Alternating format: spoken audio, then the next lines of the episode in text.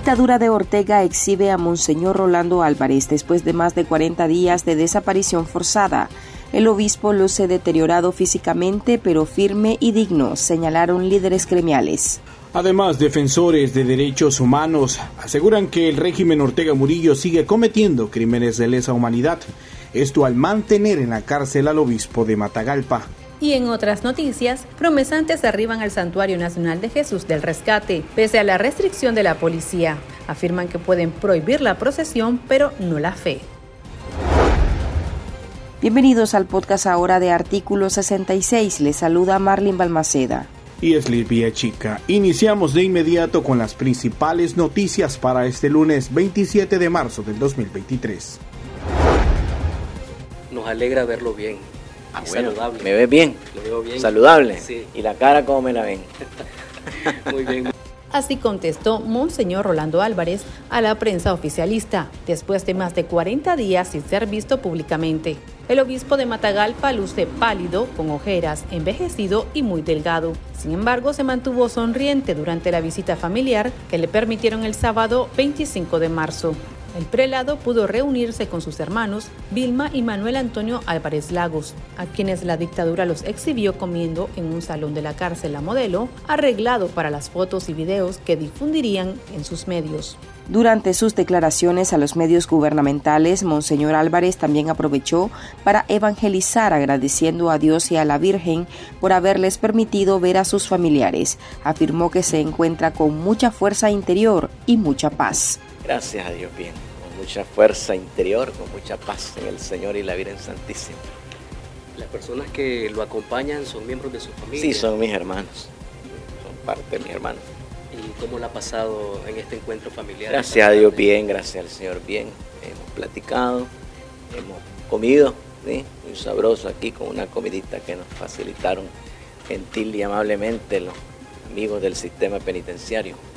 Muy bien, monseñor. ¿Nos confirma usted que ha recibido un trato digno como todo ser humano merece? Sí, sí, sí, sí, gracias a Dios y agradezco a las autoridades competentes ¿verdad? y a las del sistema penitenciario. Nos alegra verlo bien. Ah, saludable. ¿Me ves bien? Lo veo bien. ¿Saludable? Sí. ¿Y la cara cómo me la ven? Muy bien, monseñor. Quisiera agregar un comentario especial. Bueno, agradecer a la Virgen Santísima porque hoy es día de la anunciación del ángel a la madre, ¿verdad? Para que con su sí el verbo se hiciera carne y habitara entre nosotros para nuestra salvación y redención, porque en el día de ella, pues mis hermanos han podido venir a verme. La madre siempre nos protege y nos cubre a todos con el mismo amor materno. Religiosos, activistas y defensores de derechos humanos expresaron su satisfacción de ver al obispo, de quien exigían una prueba de vida el obispo auxiliar de Managua, Monseñor Silvio Báez, dio gracias a Dios porque confirmó que su hermano está vivo, pero denunció que la escenografía de la dictadura fue repugnante y cínica y no borra el crimen del régimen.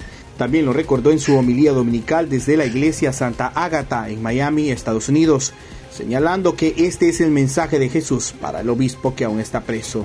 Rolando, hijo mío, siervo mío, pastor, profeta mío, muy pronto yo te sacaré de ese sepulcro, porque he llorado contigo como con Lázaro y no soporto ver a mi amigo privado de su libertad, de su dignidad y de su misión en la iglesia.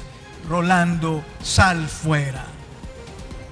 Y a los que lo han encerrado y han querido apagar su voz, Jesús les dice, como les dijo a los judíos frente a la tumba de Lázaro, quiten la piedra, desátenlo y déjenlo andar. No se engañen. Ustedes son los verdaderos prisioneros, prisioneros de la maldad y de la mentira, de la ambición y de la crueldad. Quiten la piedra de la cárcel y liberen al obispo. Ustedes que se alimentan de violencia y se engañan con el cinismo, no podrán nunca contra la nobleza y la dignidad del obispo, no podrán nunca contra la oración del pueblo de Dios y no podrán tampoco contra el clamor mundial que se eleva por su liberación. Monseñor Rolando Álvarez fue enviado a la cárcel La Modelo en Tipitapa, Managua, el 9 de febrero. La dictadura lo condenó a 26 años de prisión y lo despojó de su nacionalidad sin ningún juicio, porque según Ortega, el obispo se negó a ser desterrado. Desde entonces no era visto abogados indicaron que el líder religioso está bajo desaparición forzada, lo que constituye un delito de lesa humanidad. El Centro Nicaragüense de Derechos Humanos CENIT aseguró que el régimen de Daniel Ortega y Rosario Murillo dio una prueba de vida de Monseñor debido a la presión nacional e internacional, pero mientras lo tengan encarcelado, sigue cometiendo un crimen de lesa humanidad. Diversas voces aplaudieron la fuerza, firmeza y dignidad mostradas por el obispo Álvarez a pesar del encierro, pero notaron los signos de las malas condiciones en las que se encuentra en la cárcel. Para el psicólogo clínico Roger Alfredo Martínez, el lenguaje no verbal de Monseñor Álvarez indica que pudo haber sido amenazado y advertido sobre lo que iba a decir a sus familiares y a los medios oficialistas entonces estoy seguro de que hubo algún tipo de, coacción, de amenazas, de que si Monseñor pues eh, decía algo que de lo que está experimentando en la cárcel, pues iba a tener consecuencias. Casi 40 días de no ver a sus familiares, seguramente pues para él ha, de ser alegre, pero al mismo tiempo doloroso todo ese tiempo que no pudo compartir con sus hermanos. Entonces, los presos, cuando lo, más que anhelamos es compartir con la familia, tener tiempo con la familia, entre todo el encierro que, que se vive allá adentro. Entonces, estoy seguro de que hubo algún tipo de advertencia, por así decirlo. Y poder notar cómo la boca de Monseñor se, se mueve eh, mientras está respondiendo y su, el movimiento de la boca de él a veces no concuerda con, con, la, con la palabra que está está diciendo. Eso, eso me indica como que quisiera decir más, pero o que eh, hay algún tipo de, nervio o de cuidado de lo que vaya a decir. Nos mandó un gran mensaje con, ah, sí, me mira bien, saludable, y de la cara, o sea, ahí básicamente reafirma que no la está pasando bien.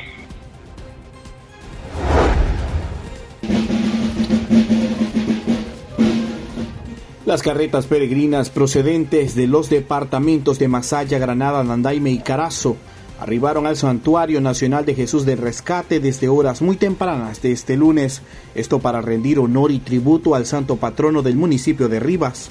La travesía por llegar hasta el santuario la realizan varios promesantes de los llamados pueblos blancos, quienes, movidos por su fe, devoción y agradecimiento, recorren varios kilómetros a pie o en carretas aladas por bueyes, esto para llegar al santuario y dar gracias por cada milagro recibido por la imagen de Jesús del Rescate. Más de 400 carretas peregrinas entraron al Santuario Nacional Jesús del Rescate, en un contexto de persecución religiosa en el país.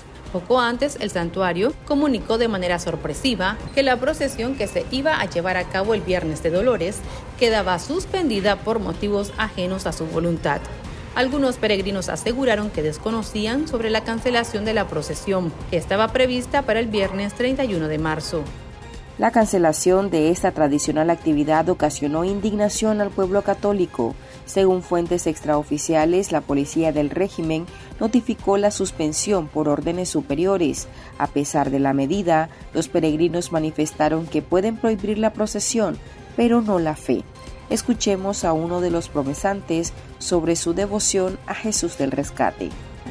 Bueno, eh, lo hacemos más que todo por, por fe, tradición y amor al Todopoderoso y sobre todo la fe que le tenemos.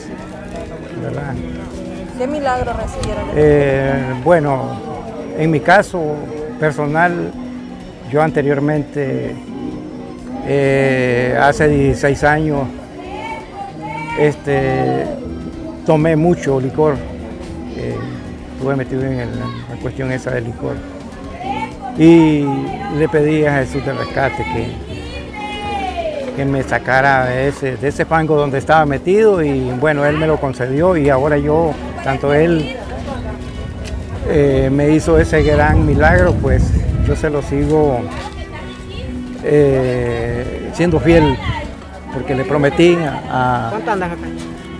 Eh, somos dos porque le prometimos de que si él me sacaba de ese fango, pues yo le iba a ser fiel en, ese, en, ese, en esa circunstancia. Gracias, madre.